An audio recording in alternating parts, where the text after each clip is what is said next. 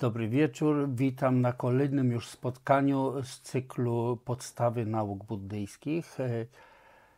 I przypomnę, że zaczęliśmy omawiać e, nauki zgodnie z tym schematem czterech szlachetnych prawd, ponieważ to sam Buddha najpierw wygłosił nauki o czterech prawdach, a później wszystko, czego nauczał przez 45 lat, było rozwinięciem e, tychże nauk.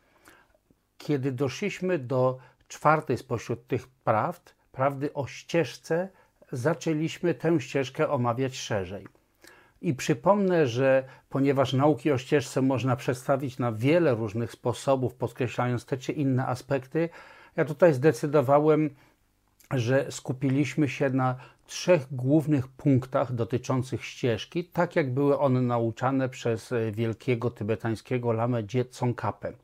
Pierwszy z tych punktów mówi, że jeżeli nie porzucimy lgnięcia do zwykłych samsarycznych motywacji, jeżeli nie przemienimy swojego umysłu tak, żeby te motywacje nie kierowały nami we wszystkim, co robimy, to nawet jeżeli będziemy stosować różnego rodzaju techniki, które ogólnie znane są jako techniki medytacyjne buddyjskie, to nie będzie to autentyczną duchową ścieżką i w związku z tym nie będzie prowadzić do takich rezultatów, jakie są opisane w, w buddyjskich tekstach. Stąd też y, mogą się pojawiać różne rodzaje rozczarowania. Niestety życie pokazuje, że zdarza się to nierzadko w buddyjskim świecie, szczególnie współcześnie, kiedy buddyzm jest czymś nowym na zachodzie. Ja sam miałem okazję znać wiele osób, które rozpoczynały z wielkim entuzjazmem, mając wyobrażenie, że wystarczy kilka lat ćwiczeń, różnego rodzaju ćwiczeń duchowych, ćwiczenia swojego ciała, mowy i umysłu, żeby nagle nasze życie całkowicie się odmieniło. I często te osoby miały takie oczekiwania, że, że będą mogły realizować wszystkie swoje takie przyziemne y, przyziemne nadzieje, przyziemne oczekiwania, jak to, że na przykład będą miały władzę nad innymi, że będą mogły te osoby imponować innym, że bogactwo będzie samo spływać z nieba, że wszystko na ziemi będzie takie wspaniałe, jakby się chciało, a ponieważ po pierwsze, nie taki jest cel duchowej praktyki, żeby realizować swoje samsaryczne mm, motywacje, używając tych e, technik e, z duchowej ścieżki. I również, jeżeli już mówimy o tym, że chcemy coś osiągnąć, to nie prowadzi to do przemiany obiektów, które postrzegamy, ale przede wszystkim przemiana naszego sposobu postrzegania i naszego sposobu reagowania. To jest istotą e, tej ścieżki. Przemieniamy siebie, a nie innych. To też bardzo często, niestety bardzo często, zdarza się, że jak ktoś ma takie oczekiwania błędne od samego początku, to po pewnym czasie czuje się rozczarowany, coraz więcej w związku z tym, skoro czuje się rozczarowany, doszukuje przyczyn. Dlaczego jest tak, że e, miało być wszystko takie wspaniałe, tak sobie ktoś wyobrażał, dzięki duchowej praktyce, a w efekcie niewiele się zmienia w moim życiu, pojawia się rozczarowanie, więc siłą nawyku szukamy winy w innych. Zaczyna się obwiniać nauczycieli, zaczyna się obwiniać współpraktykujących. Jeszcze całkiem niedawno spotykałem na Facebooku e, wieloletniego przyjaciela, który, e, który widzę, że tak bardzo zwątpił w sens duchowych nauk, że nawet zadawał tego rodzaju pytania. Gdyby naprawdę istnieli Buddowie, to skończyliby już z tymi wojnami, skończyliby z epidemiami na Ziemi, Czyli tu wygląda jeszcze na pomylenie pojęć i traktowanie Buddy jako Boga Stwórcy, który kieruje losami tego świata. Zupełnie zapominamy, że to my sami swoimi czynami współtworzymy ten świat. Więc po to, żeby przemienić swoje motywacje, najpierw musimy porzucić tych osiem samsarycznych motywacji, a to osiągamy dzięki kontemplowaniu drogocenności ludzkiej egzystencji, po to, żeby wykorzystać to życie w jak najlepszy sposób. Kontemplowanie przemijalności, nietrwałości, niepewności czasu śmierci, Po trzecie, kontemplowanie tego, jakie działania przynoszą jakie rezultaty, czyli ogólnie mówiąc, kontemplowanie nauk o karmie, o czynach i o ich skutkach. Temu zagadnieniu poświęciłem trochę więcej czasu, bo aż trzy spotkania. Dzisiaj pozostało nam czwarte z tych rozmyślań kontemplowanie wad czy też niedoskonałości samsary. Oczywiście, że każdy z tych tematów można omawiać tak szczegółowo, że trzeba by wiele spotkań na każdy z nich. Postaram się jednak tu wskazać jedynie te najważniejsze punkty. Otóż y, można powiedzieć, że ta kontemplacja, kontemplacja wad czy też niedostatków samsary, bardzo mocno mm, zbliżona jest do treści pierwszej spośród czterech szlachetnych prawd czyli uświadomienie sobie tego, że kiedy żyjemy trzymając się uwarunkowanych zjawisk w taki sposób, że oczekujemy, że to właśnie opierając się o te zjawiska, czy opierając się na tych zjawiskach, osiągniemy szczęście, osiągniemy spełnienie, to jest to absolutna pomyłka. Wszystko, co uwarunkowane i złożone, z natury związane jest z tym, co w sanskrycie nazywa się dukha, po tybetańsku dungel i zwracałem wcześniej uwagę, wcześniej uwagę na to, że tłumaczymy to często w naszej literaturze jako cierpienie i samo tłumaczenie tego jako cierpienie bardzo mocno e, zniekształca ten obraz. Bowiem dukha oznacza zarówno cierpienie, jak też jakikolwiek brak satysfakcji. To, że nawet jakiegoś rodzaju zadowolenia i radości nie są w pełni satysfakcjonujące. To też, kiedy mówimy o tym, co po tybetańsku nazywa się dungel, a w sanskrycie dukha, mówimy o trzech aspektach dukha. Pierwszy z nich to jest to tak zwane w dosłownym tłumaczeniu dukha dukhi. Po tybetańsku dungel dungel, czyli cierpienie cierpienia.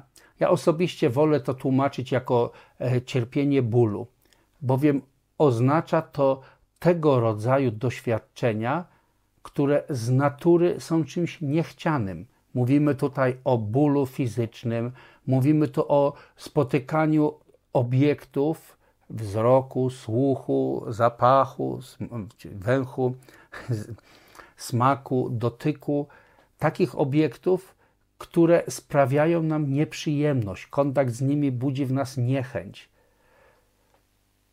A więc zarówno fizyczny ból, jak, jak też doświadczanie czegoś, o czym myślimy, ojej, nie, to okropne, nie chcę tego wąchać, nie chcę tego słuchać. To wszystko będzie nazywane właśnie tym doświadczaniem tego, co bolesne cierpienie bólu. Wydaje się, że jest to najbardziej oczywiste, ale tybetańskie teksty i ich wcześniejsze sanskryckie źródła poświęcają temu zagadnieniu wielu czas, wiele czasu, wiele miejsca. Ja nie mam e, teraz e, zamiaru omawiać bardzo szczegółowo wszystkich tego e, aspektów. Jednak mówi się, że cierpienie rozciąga się zarówno od najniższych sfer egzystencji, od światów piekielnych, gdzie ból, podobnie jak w świecie głodnych duchów, jest nieustanny, jak też cierpienie świata zwierząt, w nim dominuje cierpienie bólu. Oczywiście, że zwierzęta mają też swoje chwile przyjemności, ale mimo to żyją w ciągłym lęku. Tak bardzo widać to nawet po naszych udomowionych zwierzętach, w jakiej ciągłej czujności żyją, jakiś nagły szelest, jakiś nagły dźwięk, nagły ruch. One już się podrywają przerażone, bo są nauczone z przyrody po prostu, że każdej chwili może im coś zagrażać. To też te trzy sfery egzystencji uważane są za te sfery, w których dominuje cierpienie bólu. Jednak w świecie ludzi, w świecie półbogów czy w świecie bogów czasami doświadcza się bólu, ale czasami doświadcza się przyjemności. Więc jeżeli ograniczymy się do świata ludzi, to tutaj mówimy, że istnieją cztery zasadnicze rodzaje cierpienia, cztery główne. Pierwsze z nich to cierpienie narodzin. Ja myślę, że mm, mówiłem już o tym e, co nieco przy okazji tej pierwszej szlachetnej prawdy, prawdy o cierpieniu, ale jeżeli to jest kontemplacja, którą mamy wciąż i wciąż powtarzać, aż zmieni to nasz sposób e, reagowania, postrzegania, no nie ma błędu w tym, jeżeli powtórzę to samo jeszcze raz. To cierpienie narodzin, my sami tego nie pamiętamy. Opieramy się tutaj zarówno na naukach wygłoszonych przez samego Buddę, o którym mówimy, że miał e, taką zdolność, czy posiada taką zdolność, że zna umysły wszystkich czujących istot, jak też opieramy się na e, relacjach takich osób z przeszłości, które były w stanie przejść świadomie poprzez proces narodzin. A byli tego rodzaju mistrzowie, oczywiście, że to nie jest coś, co powszechnie się zdarza, ale byli w przeszłości tacy lamowie, którzy potrafili pamiętać zarówno swoje doznania z czasu, kiedy jeszcze byli w łonie matki, jak i w czasie narodzin. I wszyscy mówią, że narodziny są bolesne nie tylko dla matki, ale również dla dziecka, co zresztą widać e, bardzo wyraźnie po tym, że praktycznie nie spotyka się dzieci, prawie w ogóle, nie wiem jak wiele jest wyjątków, dzieci, które pierwszą rzeczą, jaką by zrobiły po narodzinach, było to, że uśmiechałyby się. Normalnym jest to, że najpierw płaczą, co jest nie tylko fizjologiczną reakcją, ale wiąże się też z doświadczeniem psychicznym, z doświadczeniem znalezienia się nagle w zupełnie obcym świecie, którego się nie znało, z doświadczeniem tego, że ma się niezwykle wrażliwe ciało. Mówi się, że nawet dotykanie najbardziej delikatnym materiałem u takiego noworodka jest czymś, co prowadzi do, do bardzo bolesnych doznań. Ale nie będę tego w tej chwili w szczegółach opisywać. Drugi rodzaj cierpienia w świecie ludzkim to cierpienie chorób. To dotyka prawie każdego. Nieliczni są ludzie, którzy nie doświadczaliby żadnych chorób. I z tym kiedy chorujemy, wiążą się nie tylko fizyczne e, dolegliwości, nie tylko fizyczny ból, ale wiąże się też e, cała ta psychiczna strona, kiedy ktoś nagle staje się chory, na przykład w taki sposób, że nie może robić tego, co sobie zaplanował, nie może realizować swoich planów. A jeżeli to będzie bardziej długotrwała choroba, może zaczyna być zależny od innych. Czy dostarczą mi leki, czy dostarczą mi jedzenie, bo bez nich nie będę w stanie e, przeżyć przez dłuższy czas. Ten rodzaj psychicznych e, ograniczeń, niemożność realizowania tego, co się pragnęło, jest również bardzo silnym doświadczeniem związanym z chorobą. Cierpienie starości niestety nie dotyka każdego. Niestety jest tak wielu ludzi, którzy umierają zanim dożyją starości ale jeżeli się jej dożyje, to tutaj następuje bardzo wiele zmian w naszym życiu. Dotyczy to tego, że wyczerpują się siły życiowe, że nasze zmysły stają się coraz mniej em, ostre czy bystre, jak to powiedzieć po polsku. Na przykład nie jest się w stanie widzieć tak dobrze jak wcześniej, zaczyna się słabo słyszeć, traci się poczucie smaku, nie wyczuwa się tych y, subtelnych, y, subtelnych na przykład różnic w smakach, jakie się poznawało wcześniej. Nie ma już takiej władzy w rękach. Bardzo często osoby w podeszłym wieku narzekają na to, ojej, przecież ja to zawsze mogłem robić, a teraz sobie z tym nie radzę. Ojej, przecież ja zawsze mogłem sobie, mogłem czy mogłam na przykład uciąć coś, zrobić coś, przyrządzić coś, a teraz próbuję w najlepszej wierze coś robić, i ciągle się kaleczę, bo ręka nie trafia tam, gdzie powinna trafić. Jest tak wiele związanych z tym niedogodności. I wiem to z obserwacji starszych ludzi, że nie tylko fizyczne dolegliwości i to, że rzeczy, które wcześniej sprawiały radość, teraz już takiej nie sprawiają, bo na przykład jedzenie rzeczy, które wcześniej sprawiało radość, teraz te same rzeczy na przykład y, będą E, powodować niestrawności i innego rodzaju e, problemy. Poza tym, samo to poczucie że po prostu te najpiękniejsze lata są już za nami, że właściwie wszystko, co ważne w życiu już zrobiliśmy, to także jest niezwykle e, bolesne doświadczenie. No i wreszcie, wcześniej czy później każdego czeka śmierć. Powiadają, że oczywiście wszyscy żartujący mówią jeszcze o podatkach, że podatków i śmierci nie unikniesz. Natomiast no, faktyczne śmierci nikt nie jest w stanie uniknąć. Nie ma nikogo wcześniej, kto żył przed nami, a nie umarłby. Nikt ze współczesnych nie osiągnął nieśmiertelności. Nic nie pozwala przypuszczać, że w przyszłości będą tacy, którzy nie umrą. I znowu ze śmiercią wiąże się cierpienie, nie tylko fizyczne cierpienie, cierpienie bólu, które często towarzyszy umieraniu, chociaż nie zawsze, ale też cała psychiczna strona. Konieczność porzucenia wszystkiego, co było nam tak drogie i cenne. Konieczność porzucenia wszystkich, którzy byli nam drodzy i cenni. Konieczność pójścia w coś, co jest nam zupełnie nieznane. Taki zupełnie obcy świat. Tak samo jak rodziliśmy się w tym świecie i było to dla nas zupełnie nowe doświadczenie, tak po śmierci może być co najmniej tak samo, a pewnie jeszcze bardziej szokujące doświadczenie tego, co będzie się działo, kiedy utracimy fizyczne ciało. No, sam fakt, że tak wiele osób w tym świecie po prostu boi się śmierci, już pokazuje, że samo w sobie nie jest to takie przyjemne, że z pewnością zalicza się to do kategorii cierpienia bólu. Ale oprócz tych głównych nieprzyjemnych doświadczeń, w świecie ludzkim mamy jeszcze co najmniej cztery dodatkowe rodzaje e, cierpienia.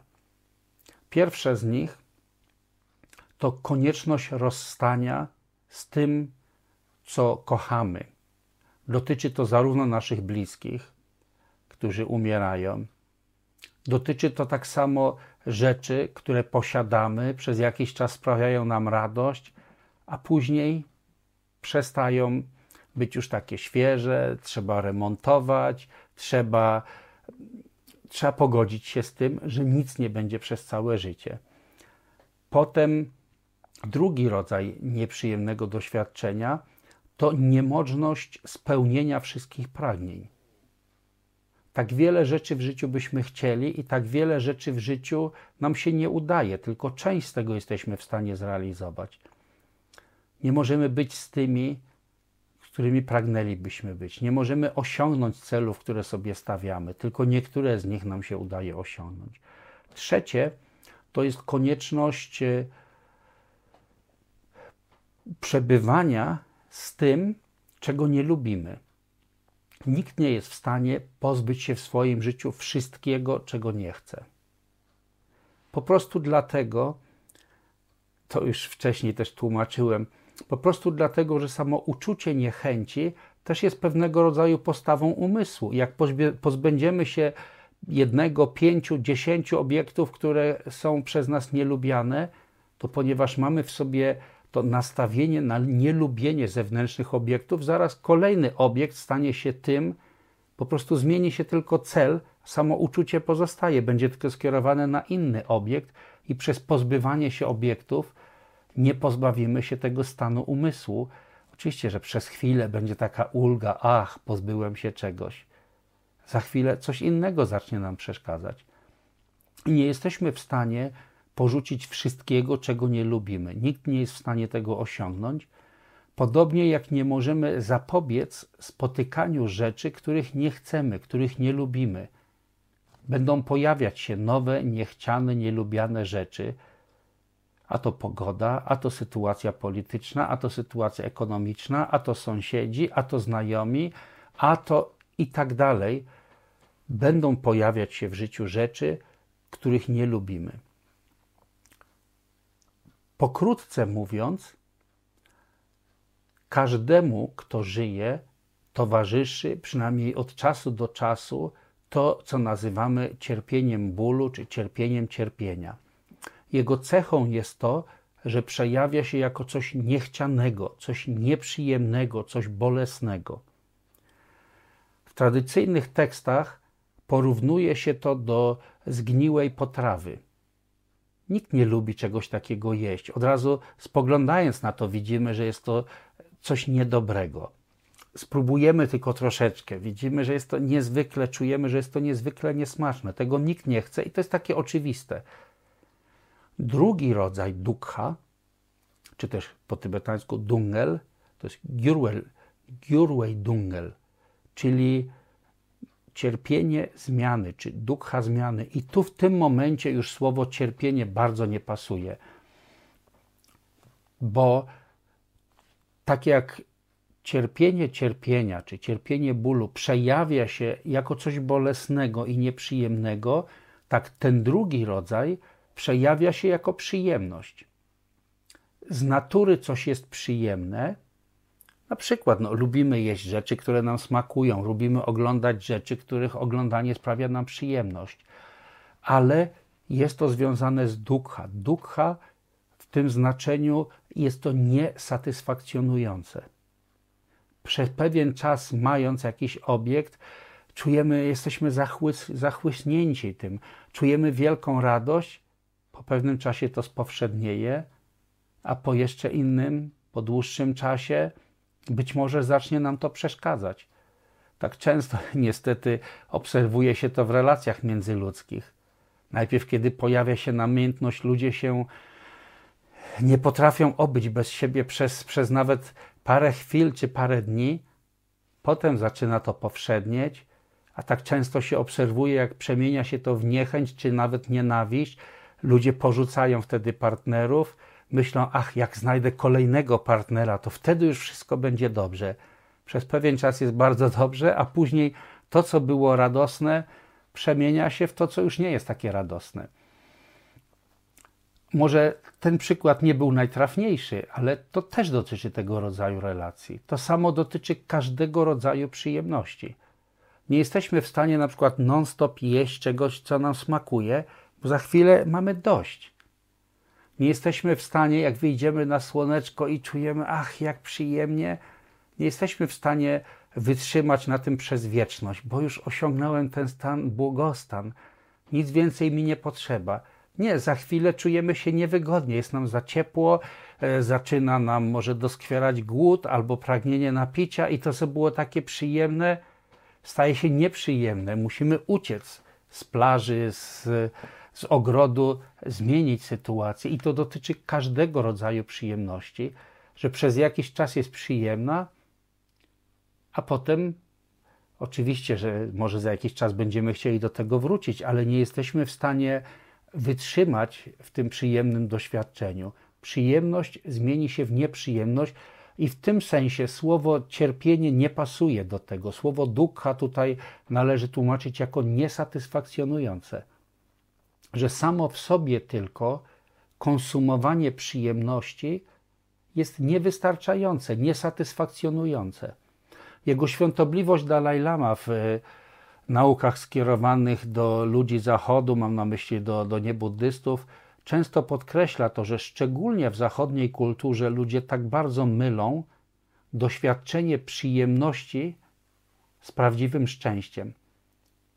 I cały czas sądzą, że Prawdziwe szczęście zależy od stanu posiadania różnego rodzaju obiektów, które nam towarzyszą, obiektów wzroku, słuchu i tak. A zapominają, że prawdziwe szczęście jest po prostu wewnętrznym stanem umysłu. I tak bardzo się skupiamy na chwytaniu jednych obiektów, odrzucaniu innych, i ciągle czujemy się nieusatysfakcjonowani i łapiemy więcej i więcej kolejnych. To cierpienie, czy też to nieusatysfakcjonowanie z powodu zmienności jest porównywane do pysznej potrawy zmieszanej z trucizną. Z chwilą, kiedy jemy, wydaje się wspaniałe, a problemy pojawiają się po pewnym czasie. Choćby dlatego, że wszystko jest przemijające i to, co sprawiało nam taką wielką satysfakcję, znika z naszego życia. Najpóźniej stracimy wszystko w czasie śmierci. Pewien wielki chiński mędrzec powiedział: Kto ma więcej, ten więcej straci. Kto nic nie ma, ten nic nie straci. Trzeci rodzaj tego, co nazwiemy braku satysfakcji, dukkha, i znowu słowo cierpienie nie oddaje tutaj istoty tego, e, tego co określamy jako dukkha. To, że to jest niesatysfakcjonujące. Otóż podstawą tych dwóch rodzajów nieusatysfakcjonowania, tego pierwszego, które przejawia się jako ból, i tego drugiego, które przejawia się jako przyjemność, ale ponieważ jest zmienne, to ma już w sobie nasionko nieprzyjemności. Podstawą tego jest to, że istniejemy, egzystujemy w tym świecie jako czująca istota. Czująca istota, człowiek, jest kimś, kto ma takich pięć aspektów składających się razem na poczucie własnej tożsamości. Jest tu forma fizyczna, po prostu nasze ciało. To jest tak zwany zbiór formy. W sanskrycie nazywamy skanda. Skanda, czyli zbiór, zbiór wielu rzeczy, które razem składa się na to ciało, zbiór formy.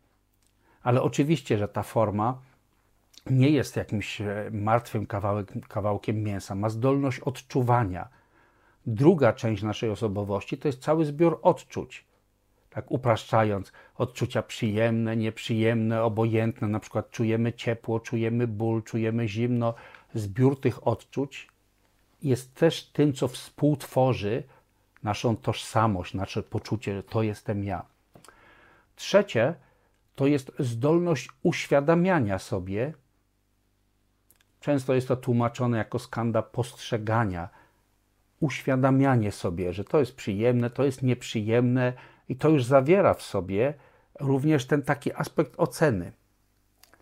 Więc trzeci to jest zbiór uświadamiania sobie, wszystkich tych chwil uświadamiania sobie. Czwarty to są nasze mentalne reakcje. Jak coś lubimy, to powstaje w umyśle pragnienie, chcę tego więcej, chcę to zatrzymać. Jak czegoś nie lubimy, powstaje uczucie, nie chcę tego. I wreszcie piąty aspekt, piąta skanda, to jest zbiór wszystkich aspektów świadomości. Ja na początku zaczynałem w pierwszym ze spotkań wyjaśniałem sześć zbiorów świadomości, tak jak e, świadomość związana ze zdolnością postrzegania e, form, dźwięków i tak. Wszystko to razem tworzy nas jako czującą ludzką istotę. I z chwilą, kiedy jest tych pięć zbiorów razem, staje się to podstawą do doświadczania cierpienia bólu albo do doświadczania tego braku satysfakcji, mimo że chwilowo to się przejawia jako, jako przyjemne doświadczenie. Ten trzeci aspekt nieusatysfakcjonowania jest nazywany w dosłownym tłumaczeniu wszechprzenikające cierpienie egzystencji. To znaczy, jak długo żyjemy w tym uwarunkowanym świecie z naszymi uwarunkowanymi mentalnymi reakcjami i tak dalej, tak długo jest to niesatysfakcjonujące samo w sobie i staje się podstawą, z której wyrastają te przyjemne albo nieprzyjemne doświadczenia, ale stale towarzyszy nam nieusatysfakcjonowanie.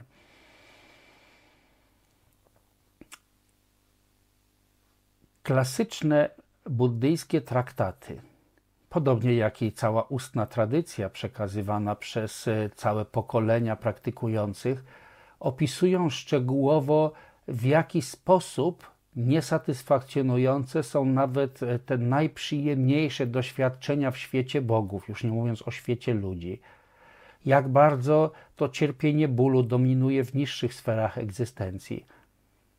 Dzisiaj nie ma ani potrzeby, ani czasu, żeby omawiać wszystkie te aspekty szeroko, ale warto sobie zwrócić uwagę na to, czemu służy tego rodzaju rozmyślanie.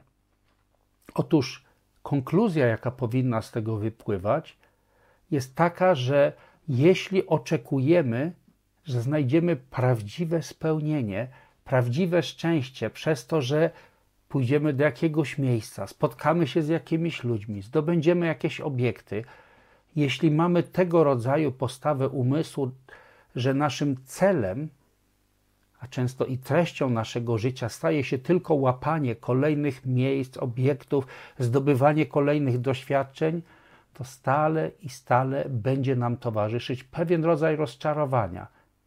Niektórzy odczuwają go bardzo intensywnie, a niektórzy, ponieważ są nieusatysfakcjonowani tym, co osiągnęli, myślą, że jak zintensyfikują swoje poszukiwania i jeszcze bardziej będę gonić za jeszcze intensywniejszymi doświadczeniami, to wreszcie, wreszcie osiągnę spełnienie. I gonią, gonią, gonią, aż w pewnym momencie przychodzi śmierć i ten nawyk gonienia za pewnymi obiektami przenosi się dalej na konkretne życie. Więc celem tego rozważania jest uświadomienie sobie, że takie zwykłe tylko lgnięcie do przyjemnych doświadczeń, a odsuwanie nieprzyjemnych doświadczeń, jeśli staje się celem i treścią życia, to zawsze będzie rozczarowujące, zawsze będzie niesatysfakcjonujące.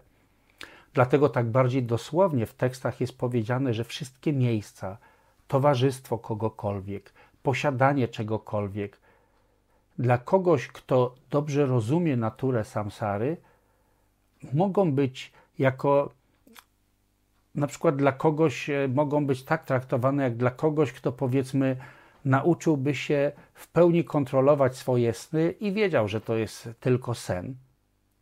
Proszę zwrócić uwagę, ja nie twierdzę, że życie, w którym jesteśmy, jest snem. To jest bardzo naiwne i zbyt daleko idące uproszczenie.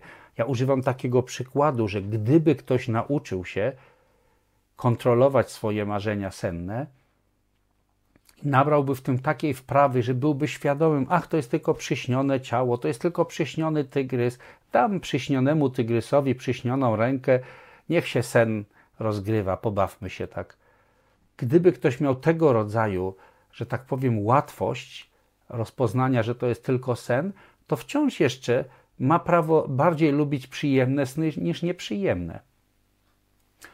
Podobnie nie trzymając się zbyt literalnie, tak zbyt dosłownie tego przykładu snu, podobnie jest tak, że jeżeli ktoś naprawdę nie ma takiego kurczowego lgnięcia tylko do przyjemnych doświadczeń i za wszelką cenę tylko odpychania nieprzyjemnych, to jest to całkowicie uzasadnione i w porządku, jeżeli będziemy preferować przyjemne doświadczenia niż nieprzyjemne.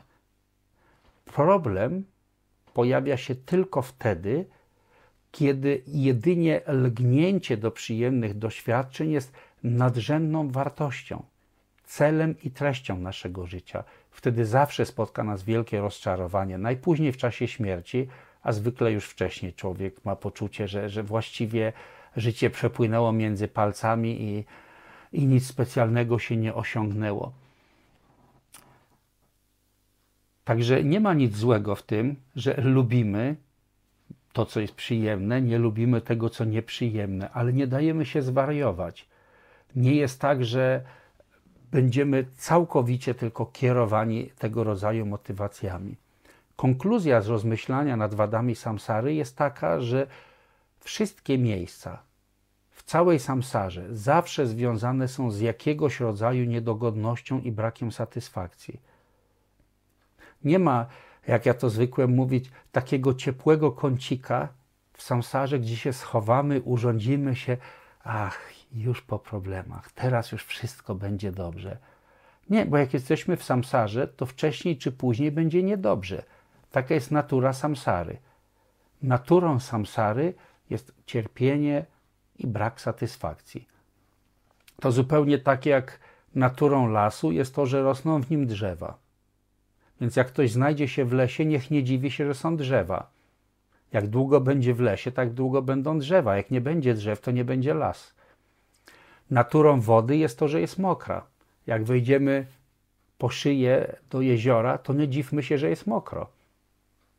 Naturą samsary jest cierpienie bólu, jest przyjemność, która jest niesatysfakcjonująca i zawsze się kończy i przemienia się znowu w odczucie, że czegoś mi brak, potrzebuję czegoś więcej, czegoś bardziej, czegoś dalej.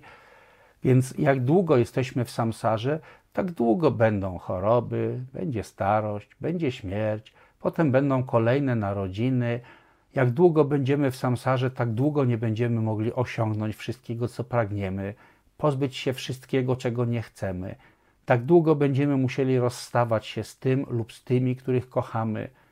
Tak długo nie będziemy mogli pozbyć się wszystkiego, czego nie lubimy. Bo taka jest natura samsary. I oczywiście nie powinno to oznaczać takiego zupełnie biernego poddania się. Dobra, poddaję się, niech się dzieje cokolwiek chce, ja od tej pory nie będę się mył, nie będę jadł, nie będę się ubierał, bo przecież i tak wszystko jest cierpieniem. Nie taki jest cel i nie taki jest sens tego rodzaju rozmyślania.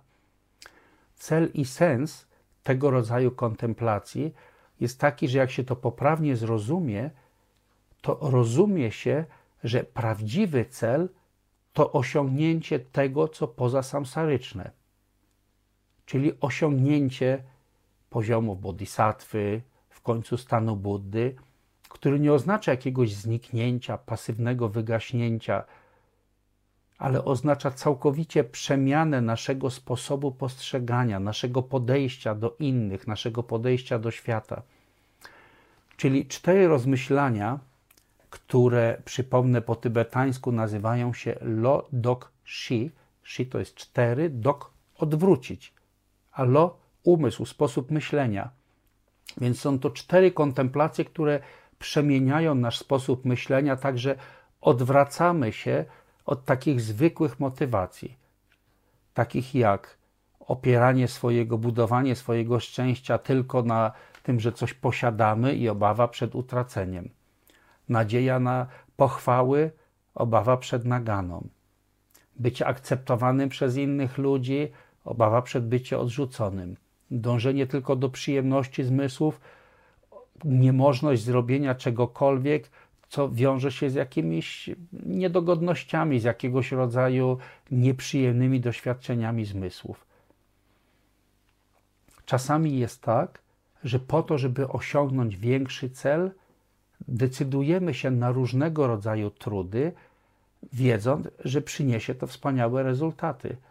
Nawet w tym świecie popatrzeć, jak głupich i szalonych rzeczy czasami ludzie podejmują się tylko po to, żeby zdobyć sławę i poklask innych. Albo jak wielkiego wysiłku, czasami bolesnego wysiłku, ludzie dokonują po to, żeby zdobyć jakieś e, materialne rzeczy. Kiedy jednak przychodzi do duchowej praktyki, to często mamy taką postawę: no nie, ale ja na przykład nie mogę takiej i takiej praktyki zrobić, bo jak tak siedzę, to mnie przez chwilę bolą kolana, albo na przykład takie ćwiczenie fizyczne, jak na przykład kłanianie się przed Buddami jest dla mnie trudne. Pamiętam kiedyś e, spotkanie z e, pewną żeńską lamą, jak to się po polsku mówi, e, z kobietą Rinpoche, mam na myśli Kandro Rinpoche. To było jeszcze lata temu, w 1994 roku, 1994. Otóż Spotkałem wtedy Kandro Rinpoche w Katmandu, kiedy wraz ze swoim ojcem, jego świątobliwością Mindrolingiem Rinpoche, e, odwiedzali Nepal i spali wtedy w pobliżu e, klasztoru Ciabdzietengi Rinpoche. Bezpośrednio to jest właściwie dom, który można powiedzieć przynależy do klasztoru. I Kandro Rinpoche miała spotkanie z małą grupą osób z zachodu i ktoś właśnie poskarżył się, że praktyka pokłonów oczywiście jest czymś wspaniałym, ale nie bardzo mogę wykonywać te pokłony, bo trochę boli mnie kolano. Czy mogę wtedy nie robić pokłonów? No Kandro Rinpoche odpowiedziała, no oczywiście, jeśli cię boli kolano i nie jesteś w stanie, to nie rób pokłonów. Ale tak po takiej sekundzie zastanowienia uchyliła trochę tej długiej mnisiej spódnicy, długiej szaty, także pokazała swoje własne kolano, całe w strupach i powiedziała: No, ja też trochę uszkodziłam kolano przez pokłony, ale mimo wszystko robię codziennie. Ta sytuacja bardzo pokazuje podejście, jakie my często mamy w praktyce, że niewielkiego poświęcenia czy niewielkich trudów nawet nie potrafimy z siebie wydobyć, ale oczekiwania rezultatów mamy takie wielkie. A to porównanie pokazuje, czy ta, ta historia pokazuje, że ci, którzy naprawdę osiągnęli coś wielkiego, byli zdolni wykazać się niezwykłą determinacją i poświęceniem. Te cztery rozmyślania o drogocennym, o drogocenności ludzkiego życia, o jego nietrwałości, o niepewności czasu śmierci, o tym, że skutki naszych działań pojawią się w czasie śmierci, po śmierci, a w szczególności w przyszłych żywotach, i że dlatego, będąc świadomi tego, że zawsze cierpienie wynika z negatywnych działań, a dobre czyny prowadzą do szczęścia, powinniśmy być gotowi już teraz zrezygnować z wszelkich negatywnych czynów i cały czas, swój czas poświęcić, e, czy też wypełnić e, szlachetnymi, dobrymi czynami. I wreszcie to czwarte rozmyślanie, że wszelkie rodzaje narodzin, wszelkie rodzaje doświadczeń w samsarze, nawet jeżeli teraz są przyjemne, to i tak nie są satysfakcjonujące, nie przynoszą naprawdę głębokiej, pełnej satysfakcji i po prostu przyjemne doświadczenia kiedyś się kończą i stają się nieprzyjemne. I nawet jak ktoś jest takim spryciarzem, że przez większą część życia uda mu się nie zachorować, nie stracić bliskich, nie stracić majątku, to na starość i tak nie będzie miał tej wielkiej radości korzystania ze swojego majątku, bo zdrowie, bo ogólna kondycja wtedy już nie pozwoli na mm, doświadczanie tych przyjemności, a najpóźniej w czasie śmierci będzie jedno wielkie rozczarowanie, że wszystko, na czym budowaliśmy swoje szczęście, okazuje się, zostaje za nami. Oczywiście ja wiem dobrze, że są ludzie, którzy przeżyli swoje życie e, wcale nie poświęcając się praktyce duchowej czy religijnej, i w czasie śmierci, czy też przy zbliżającej się śmierci, wydają się zupełnie spokojni i mają poczucie, dobrze spełnili swoje życie, ale z nauk buddyjskich wiemy, że po śmierci, kiedy będą dojrzewać skutki naszych poprzednich czynów, w tym tak zwanym stanie bardo między śmiercią a następnymi narodzinami, że już wtedy będziemy doświadczać wielkich lęków i przerażającego cierpienia, a w przyszłych żywotach apiać to samo. I nie da się mieć wciąż tylko dobrych i wspaniałych narodzin. Nawet bogowie z najwyższych światów spadają później do najniższych otchłani samsary, kiedy dorma, dobra karma się wyczerpie. Tak więc ogólnie z tego rozważania wniosek jest taki, że to, czemu naprawdę warto poświęcić swój czas, swoją energię, swoje dążenia, to jest właśnie dążenie do celu, którym jest stan Buddy, dzięki stosowaniu metod, których nauczał Buddha, to jest nauk darmy, i korzystając z pomocy sangi, czyli tych, którzy praktykują te metody, mają w tym doświadczenie, są w stanie nas nauczyć, jak to robić.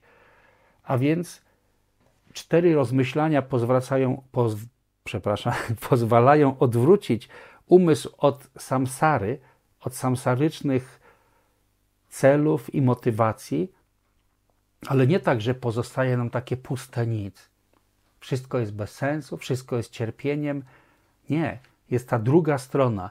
Istnieje wspaniały cel, istnieją wspaniałe metody i pomocnicy, i to oznacza schronienie w Buddzie, Darmie i Sandze. Cztery podstawowe rozmyślania są tym, co daje nam motywację i determinację do tego, żeby kroczyć ścieżką. Tak jak wielki mistrz, zwany często drugim Buddą, Nagarjuna, powiedział: iść ze światła w światło, a nie ze światła w ciemność.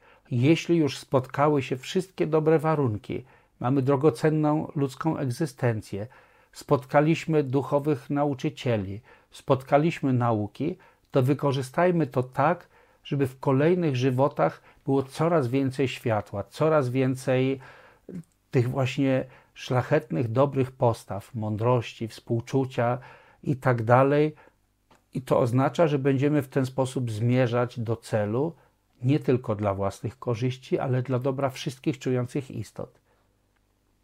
To jest bardzo ważna konkluzja, która powinna towarzyszyć czterem rozmyślaniom że nie tylko odwracamy się od samsary, ale skierowujemy się ku przebudzeniu. W ten sposób należy rozumieć pierwszy z trzech głównych punktów na, śwież, na ścieżce. Dopóki nie odwrócimy umysłu od tych światowych motywacji, samsarycznych motywacji, dopóki nie powstanie postawa, którą wyjaśniałem jako to wyrzeczenie, czyli taka determinacja w tym, że chcemy porzucić obecny stan, obecne nawykowe skłonności, obecną niewiedzę, emocjonalne splamienia. Wiemy, że jest, istnieje to, co jest poza tym, co jest pełne cierpienia i braku satysfakcji, i mamy drogę, która do tego doprowadzi. Ta postawa determinacji, gotowość porzucenia, gotowość kroczenia ścieżką po to, żeby osiągnąć cel, to jest razem tym, co często tak nieprecyzyjnie tłumaczymy jako wyrzeczenie. I to jest początek, pierwszy z trzech głównych punktów na ścieżce. Przypomnę, że drugim punktem jest to, że jeśli nie obudzi się w nas postawa bodhicitty, czyli motywacja bodhisattwy, to, że praktykujemy nie dla osobistych korzyści, ale po to, żeby przynieść pożytek wszystkim czującym istotom, że dopóki ta postawa się nie obudzi, to nie wkroczymy na wielką ścieżkę bodhisattwy, która prowadzi do stanu Buddy. I trzeci z głównych punktów jest taki, że dopóki nie zrozumiemy ostatecznej natury rzeczywistości, a trzymamy się tylko prawdy pozornej, tak długo nie urzeczywistnimy celu. To też na następnym spotkaniu zaczniemy mówić o drugim z trzech głównych punktów, czyli rozwijaniu w sobie postawy bodhisattwy. A przy kolejnych spotkaniach później będzie o naturze rzeczywistości. Na razie z mojej strony to jest tyle na dzisiaj. Jeszcze raz, jak za każdym razem, tak i teraz, dziękuję za cierpliwość. Dziękuję też za taki pozytywny oddźwięk, który mam od e, wielu przyjaciół. Nauczony z doświadczeniem obserwowania YouTube'a, byłem przekonany, że każdemu działaniu towarzyszy jakiś hejt. Ze zdziwieniem stwierdzam, na razie nie doczekaliśmy się go. Bardzo miło. I również oglądalność tych spotkań bardzo przerosła oczekiwania, kiedy tutaj grupa osób e, przekonała mnie do tego, żeby e, powiedzieć parę słów e, do kamery. Szczerze nie udaje, byłem przekonany, że będzie to docierać może do pięciu, może do piętnastu osób. Przerosło to nasze oczekiwania. To też zachęca do tego, żeby w jakiś sposób kontynuować dalsze spotkania. Muszę jednak jasno powiedzieć, że istnieje szereg nauk, które oczywiście nadają się do takiego e, publicznego udostępniania, natomiast wiemy dobrze, że istnieją pewne aspekty nauk sekretnej ścieżki, mantrajany czy vajrayany, które wymagają osobistego przekazu, które są poza słowami, których nie da się przekazać przez internet, no i tego nie będziemy, nie będziemy upowszechniać, chociaż wiem, że współcześnie coraz więcej takich rzeczy, które nie powinny być przekazywane publiczne, są przekazywane i w ten sposób rzeczy, które w sobie, same w sobie mają pewnego rodzaju moc, tracą ją, ale to nie znaczy, że, że musimy iść e, za ogólnym trendem a będę się trzymać tego, czego mnie uczyli moi nauczyciele, i pewne rzeczy pozostaną tylko do osobistych spotkań. Mam nadzieję, że ten wirus kiedyś się podda i będziemy mogli spotykać się osobiście. Dziękuję bardzo i dobranoc.